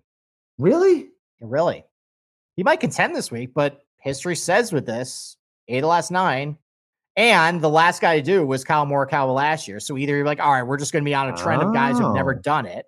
But you like to say that really wasn't an open. It's just going to apply to St. No, no, no, no, no. I agree. I agree. Yeah. I, I just, I, for some They reason in my brain, I thought he had it. Okay. That's fine. Cam Smith has never done it. Right? Patrick Cantlay, never Yep, done it. Sam. Burns, Joaquin Niemann, who I think are people are going to like this week. Max Homa. And then answer Seamus Powers. Thomas Pieters also made it. Oh, don't tell me he made it this. Never Why had would- top 10. Why would you did that on purpose? No, I didn't. He actually you made did. this. He made There was no far. reason for you to mention Thomas Pieters. No, I took everybody with seven thousand bucks, so he made it this far. Okay, so now we're down to seven guys. Okay. Okay. Did you make the cut at your last major? Tony Finau is out because Paul Casey hasn't played since February or March or whatever. Casey. He's out. He hasn't played. He hasn't done anything in forever. He's on Team Crushers though. He is on Team Crushers. Yeah, he's crushing it for them. All right. So now we're down to five guys. Okay. Okay. You have a top five in one of your last five starts. Patrick Reed's out because we don't count LIV. Right. And Spieth had an opportunity to do it. He blew it today. He's out. His last five starts is just one of the Travelers. No, Spieth didn't. No, Xander won Travelers. Not, uh, He won Heritage. Heritage. That was more than five, that? that? was more than five starts ago. I mean, I, we can go through his results. no, no. quick. Listen, listen, I trust your research. Hold keep on. No, because you question my I did. I Oh, just, you question just my authority. his last five starts. Uh, he had what a T eight this week. Yeah, yeah. Uh, cut T thirty seven, T eighteen, T seven. okay. So yeah, the Heritage and Byron Nelson before the PGA. We're- Okay. we're, more than five starts since then. Okay. All right. So now three guys, which I think you can probably guess who they are. Would you like me to guess? Yeah, guess who they are. So we got Xander. Yep. We killed Scotty. Yeah, we killed Scotty already. He's he's long gone because he missed a cut. So we got Xander, Rory. Who the fuck is Mm-hmm. the third? Jon Rahm. Oh, please. He's still here. Yeah. Are we counting Mexico? Is that what we're counting? You technically won this year. Mm. Yes. We're down to two guys. That's seven of the last nine, though. We're down to two. That's kind of a weaker one. Seven of the Yeah. last nine have won this year. All three have done that. Yeah. Seven of the last nine played the week before. Rory did not. Yeah. Apparently, Rory was just playing with Tiger. So Oh, and did you see HV3 and Lowry were doing the same thing? They were playing fucking. They were playing link style in Ireland. First of all, yeah, yeah. Can I get a camera to follow around HV3 and but here's the thing, though. Like, like I saw Ballybunion. Like that. That's definitely softer than like what we saw this week. I don't really equate that to like getting prepped. That's Like I, I rather see like guys like if I hear that they form. played like St. Andrews like Friday through like Sunday or something like that. Like like if like if I see like Tony Finau just spent the weekend at, like grinding St. Andrews, like I'm gonna like that. Finau was in the factory in Singapore trying to figure out his next fucking awesome shirt. All right, fine. All right. now we get to the actual like statistical stuff. All right. So we're down to two. We're down to Xander and Jon Rahm. Xander. Who It's in, uh, Xander. in- so which means so, Rob's gonna win because I'm never on so, so in so in some podcast circles, that's a very uh, uh polarizing uh debate as far as who's better. Unbelievable. I know, right? All right. So nine last nine were top 25 and Strokes and tee to green uh, heading into uh, the tournament. Uh, they both are top 25 as of today. Eight of the last nine were top 30 in strokes gain approach. Actually, did I get that right? Yeah. All right. Yeah, no, right. I got that right. So Rahm fell out of either approach or tee to green this week. He's like 26 or something. Well, said or, 30. or he's 30 or he's 31st night. So he fell out of one of those. So Rahm is out. I was waiting for him to be out for around the green Yeah. So Rahm Rahm is out for approach and around the green. and around the green. Fucking, I, you told me you were gonna chuck me out of betting Xander. Fucking when he shot even on fucking Thursday. I didn't know he's gonna fucking win the tournament. Submarine is like price of 12. I was trying to build suspense for this podcast. You son of he a bitch. Sorry, buddy. I didn't know he's gonna win. I texted you when he shot even par. I was like, fuck it, that's it. I'm just betting Xander. Because I Like- know you I know you love this game. I didn't want to spoil it because he he he fits every single criteria of all these trends. He's 13 of 13. Xander Schauffele. It's, it's he's top 20 he's top 25 in strokes gained tee to green heading in he's top 30 in approach top er, 30 around or top 80 around the green top 80 in three putt avoidance And so he's gonna win you're gonna be and this podcast is gonna end four in a row. forever so here so here's the thing though only one of the last um nine winners of the open hit all these criteria though all of them were missing something Right. the line was missing the only one hit every single criteria was phil mickelson who's one of the greatest players in history Yeah. um molinari hit 12 lowry had 12 Spieth had 12 zach johnson had 12 rory had 12 morikawa who, as I reconfigure this to take out the age stuff and add some like performance stuff, Uh-huh. last year I think he hit like seven of 10. If I had this last year, he would have hit 12, Nine. 12 or 13. 12, 12, 13. Okay. Yeah. Ernie Els was 11 and Stenson was 10. So the bare Okay. minimum is 10. is 10. So Okay. why don't we go through the guys who hit 10? Yeah. Okay. All right. Run through. 'em. There's 14 guys. Nope. Oh, Jesus fuck. Okay. Starting with 10, No commentary for me. Just go. Tony Finau, Joaquin Niemann, Spieth, Morikawa. 11, Rory, Thomas Pieters, Matt you. Fitzpatrick, Rahm, Max Homa, Sam Burns, JT. Scheffler and Hideki have 12, and Xander has all 13. And the guys with nine, No, we don't care about them. We're done with well, them. I mean, I mean, Nope. Cam, Smith, Cam Smith has nine, Zalatoris is nine, Nope. Cantlay is nine. Doesn't matter. I'm telling you, nine doesn't matter. Okay, Nine doesn't matter. there you go. Nine doesn't matter. 14 guys at your player pool. We'll go through I- it. I'll I say it again. Xander, Scheffler, Hideki, Rory, Thomas Pieters probably not going to win because all that is European tour data. But you know, who knows? I mean, Lowry did that. Fitzpatrick, Rahm, Homa, Burns, JT, Finau, Niemann, Spieth, Morikawa. Those are your winners of St. Andrews this year.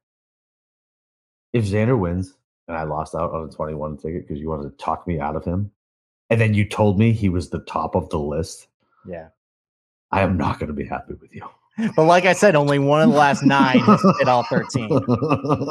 So let's, just- hope that, let's hope that trend continues for my And- sake. and you brought up Thomas Pieters multiple times. I have.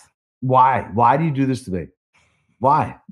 You know what he's I'm what gonna do. 125 to 1? Yeah, but you know, you know, I'm gonna put him in matchups now, top He's twenties. been, Like, he's been good this year. shut up. We're done. We're done. We're done for the night. We're done. All right. done. Well, I, I have nothing left. So do you have any other questions besides like questioning my integrity? Oh God, no. Why do you do what you do? Anyway, seriously, great fucking breakdown, like always, man. Go God, check hour and a half too. Yeah, Doesn't perfect. seem like it. Yeah, perfect. Yeah. perfect. All right. Well, I got nothing else. If you don't have anything else, we can wrap this show. Nope, got nothing else, man. Go read the fucking full article. Um, go click on it, whether you you want to or not. Go fucking click on it and, and get us some uh, get us some clickbait. And uh, yeah, seriously, uh, rate and review the podcast. Uh, you know, share around. Tomorrow night we got the DFS show with Andy Lack and Nagel's Bagels, and then we got the betting show with Pamela Maldonado on uh, Tuesday night. Our typical major week run. Scottish is done. Closing the books, paying the bookie. And now I'm gonna have to eat a very bad number with Xander, I will lose my goddamn mind. Thanks to my co-host wanting to just stall me out for five minutes. Love you, Steve. Mean it. Fuck you. Let's break them books.